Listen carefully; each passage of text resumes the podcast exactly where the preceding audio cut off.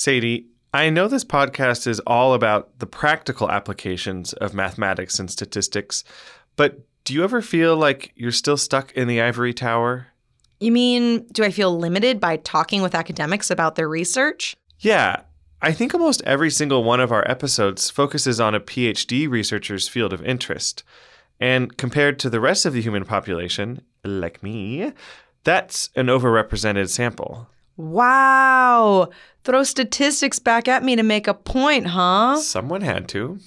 Okay, but yeah, you're right. Invariably, we end up focusing on research done within universities or research institutions. But there are interesting, fun ways that non mathematicians can get involved in mathematical research. The only way that we can map sort of our automated processes onto uh, a human perception is to get some humans to tell us what they're perceiving. And so that's where this project came from. But before we get to this project, we should introduce ourselves and our guest. Guests, plural, actually, but you're totally right.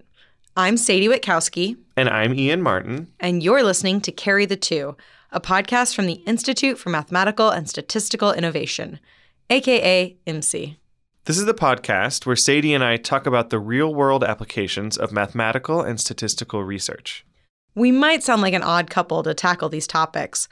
I'm a cognitive neuroscientist, and Ian is a high school choir teacher. But today we're going to show you that you don't need to have a degree in mathematics to help further research in mathematical fields. So let's meet our lead researchers who put together a study that relied on lots and lots of non expert people participating. First up, we have Axel. crowdsourcing is like uh, let's say uh, more fuzzy in terms of uh, motivation from the from the people who really uh, provide uh, annotations uh, in, in, insight about media or something like that Axel Carlier is an assistant professor at the University of Toulouse in France, and he conducted this particular study with a fellow researcher, professor at Occidental College in Los Angeles, Kathryn Leonard.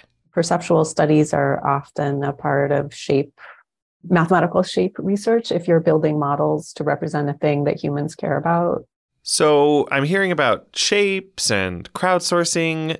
How does this tie into non academic research again? Right, we're kind of throwing around three separate terms here crowdsourcing, citizen science, and community science. Crowdsourcing, I feel like I've heard of. Like it's like when you get a crowd of volunteers to help out on a project, maybe collecting data or doing a specific task. It could be even as simple as an online poll. Or something more complex, like responding to CAPTCHA requests, where you have to identify all the images with like a bicycle in them. By getting lots of people to respond to that question on a set of images, you can actually develop a big data file that you can use to train a visual machine learning system. Right, I've heard that before. So, how does that differ from citizen or community science? My understanding is that citizen science is a slightly older and more common term, but is similar to community science. I actually like the National Geographic's definition of citizen science that it's the practice of public participation and collaboration in scientific research to increase scientific knowledge. Okay, so then how is that different from community science? Well, citizen science was originally meant to distinguish amateur data collectors or analysis from professional scientists. But it's taken on connotations around citizenship status, i.e., where you were born or how you came to live in the United States. So, community science is a more inclusive term for the same idea.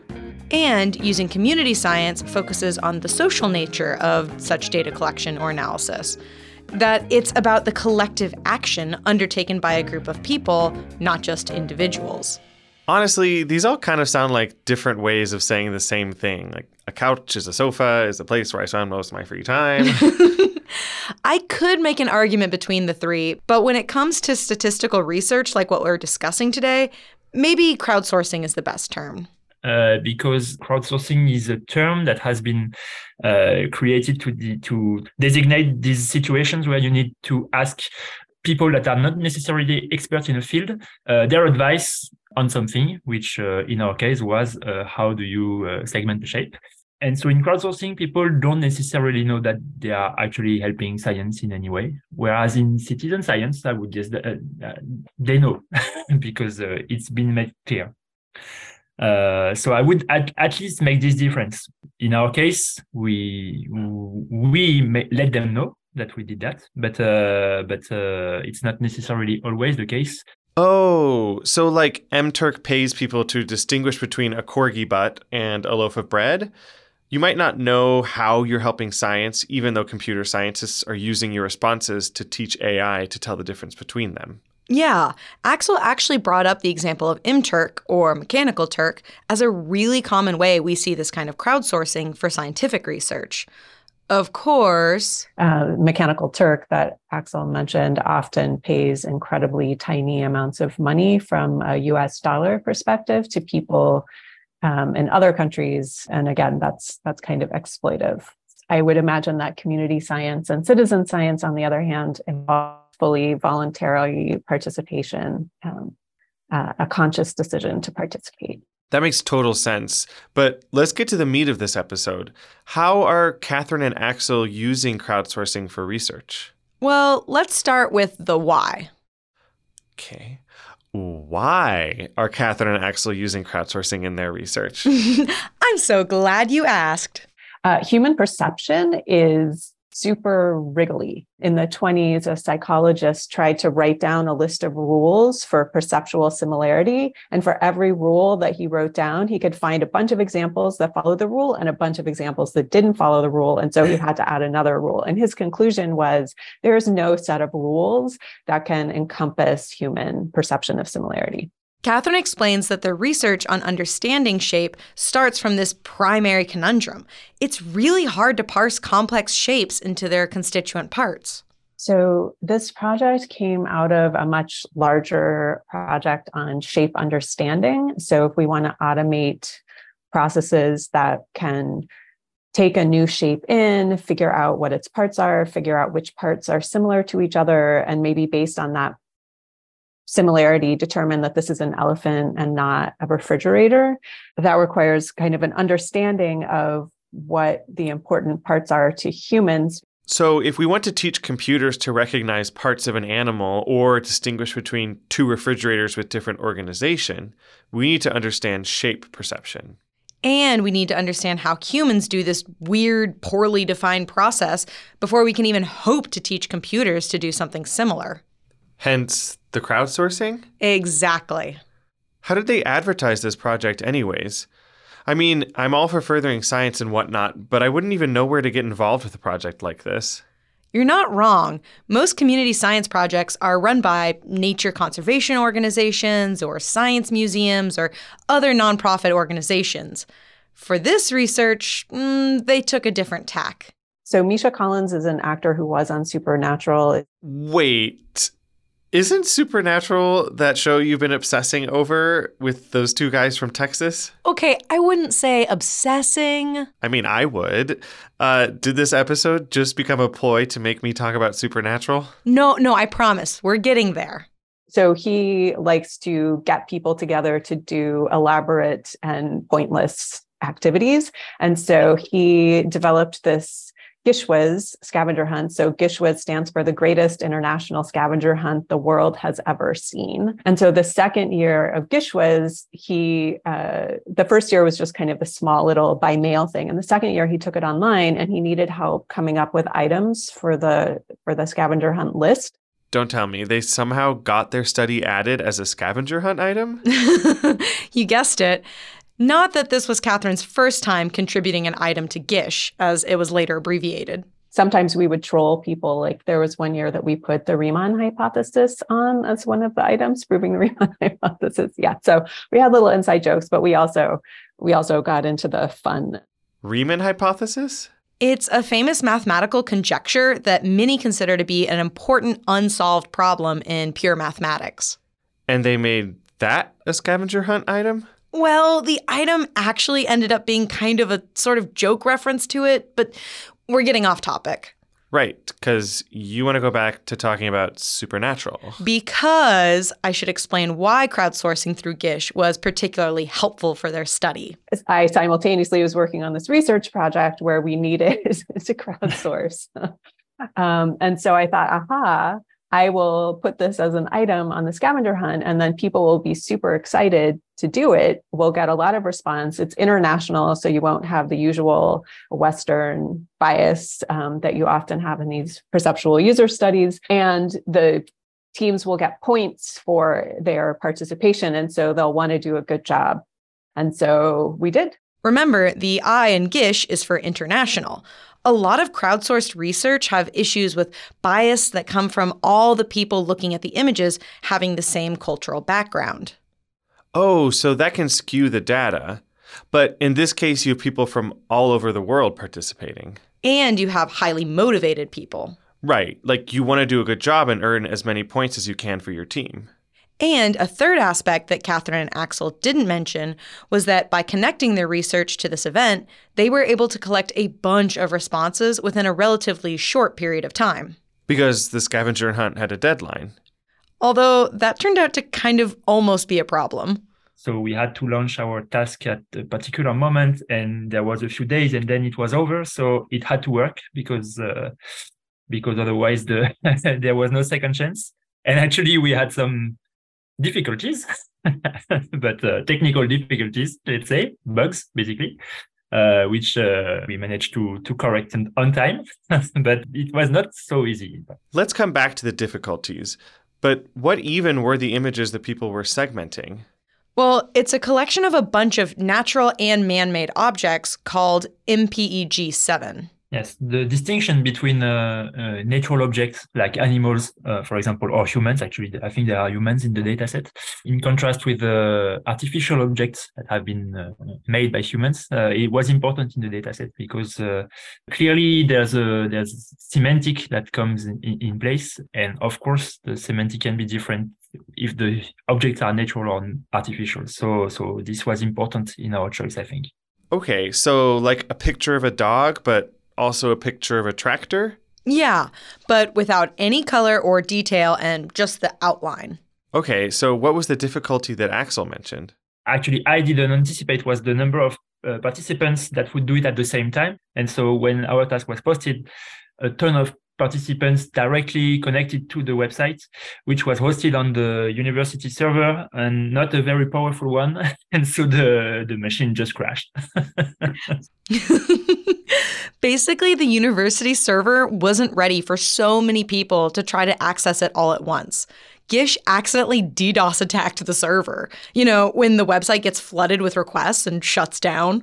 But seeing as they still look back on this project fondly, I'm guessing they managed to make it work? Yeah, they were able to get it running smoothly enough to collect quite a few crowdsourced responses we, we collected quite a lot of data because I, I, I think in the end, most more than a thousand participants annotated uh, shapes and on, on all our shapes, which was nice because since uh, we, we know that people have different perception of the shapes, we wanted to have uh, redundancy, so multiple person annotating the same shapes, so that we can we can actually infer that uh, yes, there are multiple different interpretation and all are valid. Once they had all these images that multiple people had broken into parts, how did they analyze it? Let's take a short break and I'll explain to you when we come back.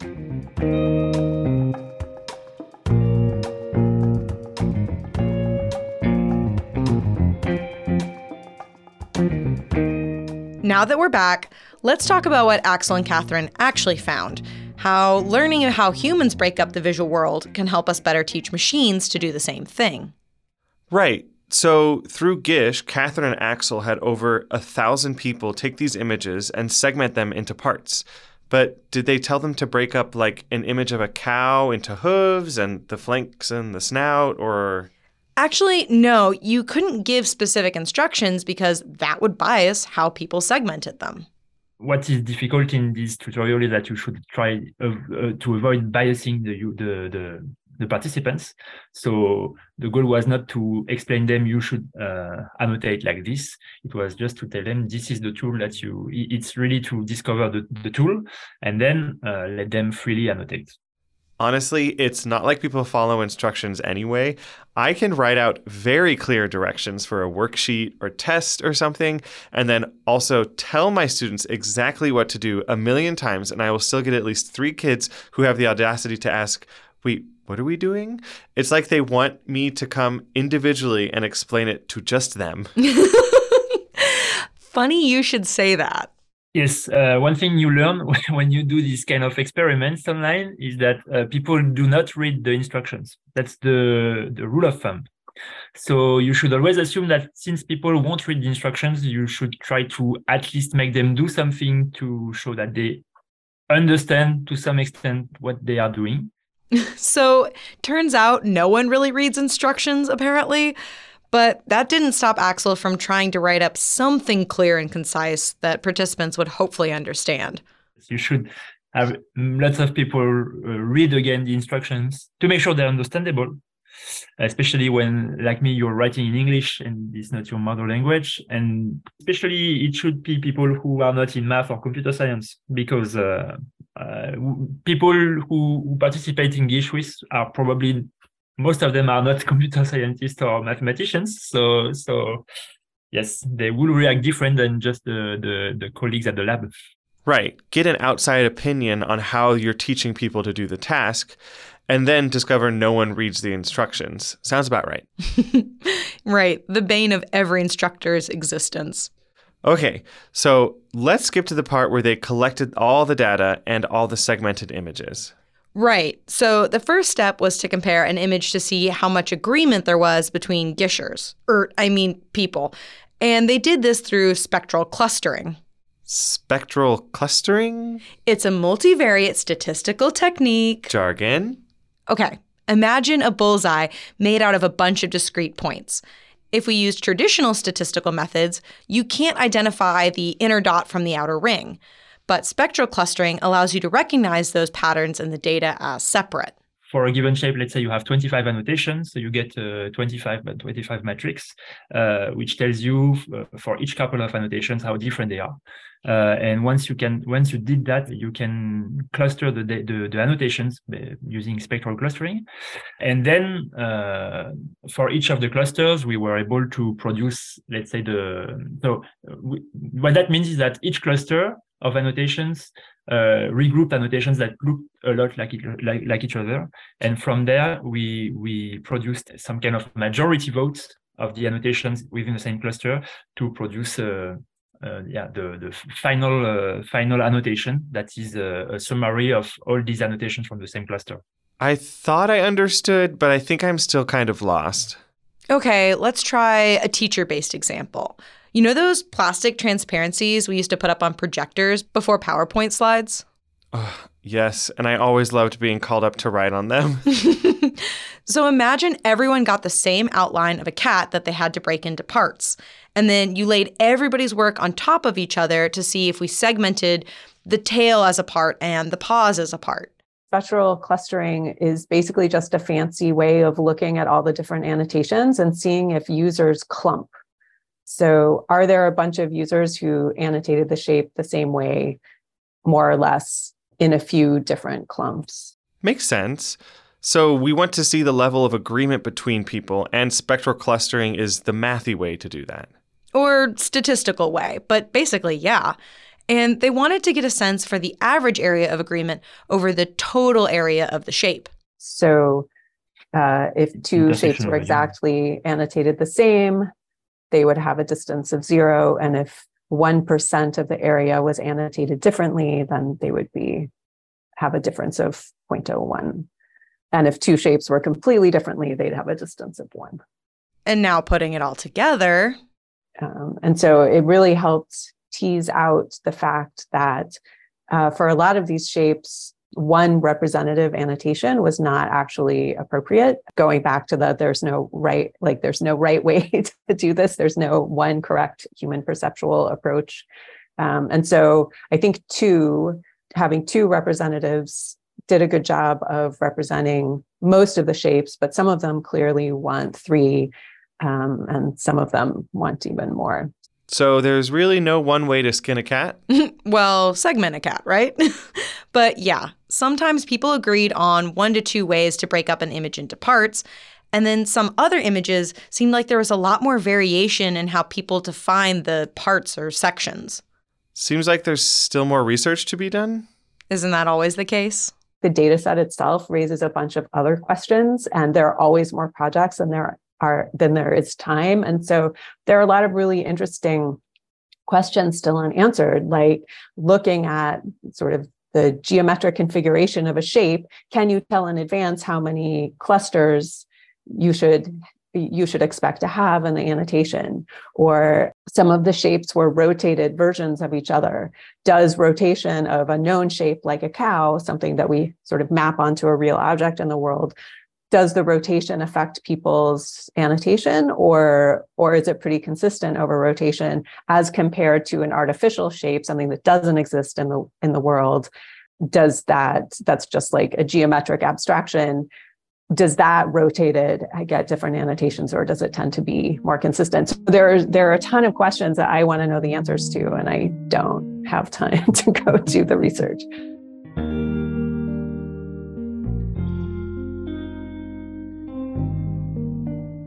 So, going back to what I was saying at the beginning of the episode, I still think this falls under research conducted by academics. It does, but it also recognizes this really important role that non experts have to play. We specifically need people who aren't mathematicians or statisticians to participate in order to get studies like this to work. Is there a coda to this story? Like, do we have any updates on either their study or Gish? I actually have updates on both. First, when I spoke with Axel and Kathryn, I found out they've had requests to share both their data and how they ran this study with other labs who want to replicate it. That's cool. More crowdsourcing research clearly needs to be done. But sadly, it won't be done through Gish. Why not? Well, the annual Gish competition did make it a habit to include community science and crowdsourcing research projects in later years. For example, in 2022, one of the challenges was to help NASA by processing an image from the JWST as part of the NASA Data Challenge. But you said did? Yeah, full disclosure, I did participate in Gish last year. Shout out to my team, Off Grid Gishers. But afterwards, we found out that it was the last year Misha Collins would be running Gish. I think it was an incredible amount of work, so the scavenger hunt has been put on indefinite hiatus. That's too bad. You have to find some other ways to nurture your parasocial relationship with the actors on Supernatural. But Gish isn't the only way you can get involved with community science or crowdsourcing for science. Yeah, who needs supernatural actors to convince folks to get involved with research? Okay, okay, I might like the show. Sheesh. Told ya. Uh, we'll include some links in the show notes to other cool community science projects for our listeners to check out and participate in as part of Mathematical and Statistical Awareness Month including some of Axel's upcoming work. Well, I have a project right now where I work with uh, uh, ecologists to recognize birds in images, and so so we we are we need annotation basically, and there are no public database that that contain enough uh, of these annotated images. So I have to design again interfaces, uh, user studies. I mean, to to to gather data. So definitely, I would say that I benefit from the experience. That's for sure. Well, Sadie, do you have any last thoughts, supernatural or otherwise, that we should share before we go? Actually, just one, but it's not my thought. It's from Kathryn. Sort of working with Misha, who has a massive fan base, was very helpful towards getting a really great crowd. Um, so I highly recommend collaborating with celebrities when you're trying to do a user study. But the other thing that I will say is that because of this paper, Misha is one of a very few people in the world who has an Erdos Bacon number. So a Bacon number is how many degrees of separation you have from starring in a movie with Kevin Bacon. And an Erdos number is how many degrees of separation you have publishing with Paul Erdos.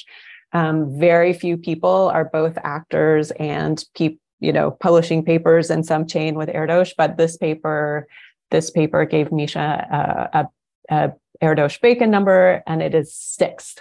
Wow, had to lean into that nerdiness there at the end, didn't we? For those who don't know, Paul Erdos was a famous and prolific Hungarian mathematician who wrote around 1,500 mathematical articles in his lifetime. So, Misha Collins can say he's both X degrees from actor Kevin Bacon and Y degrees from Paul Erdos for a combined number of six. That's nerdy even for us.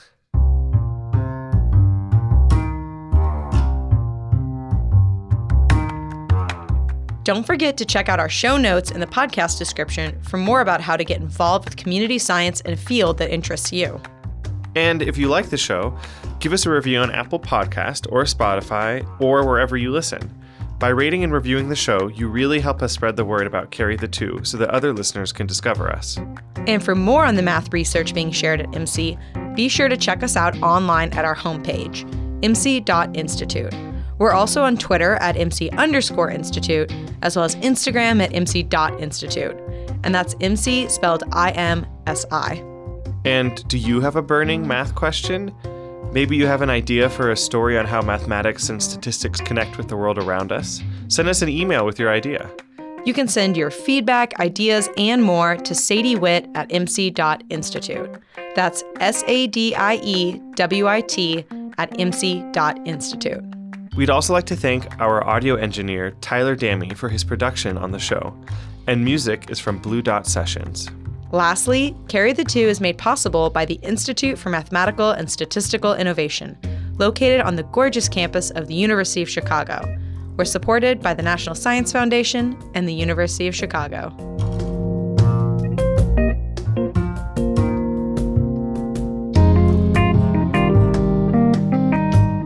Supernatural for life! No.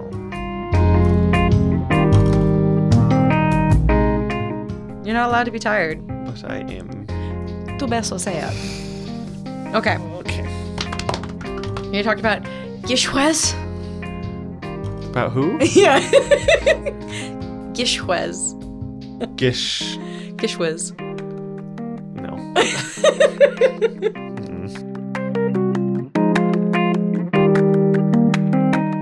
Oh, So you mean. oh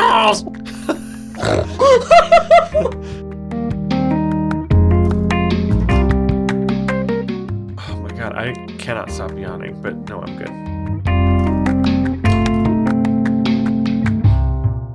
I learned about hippos staying warm in the baths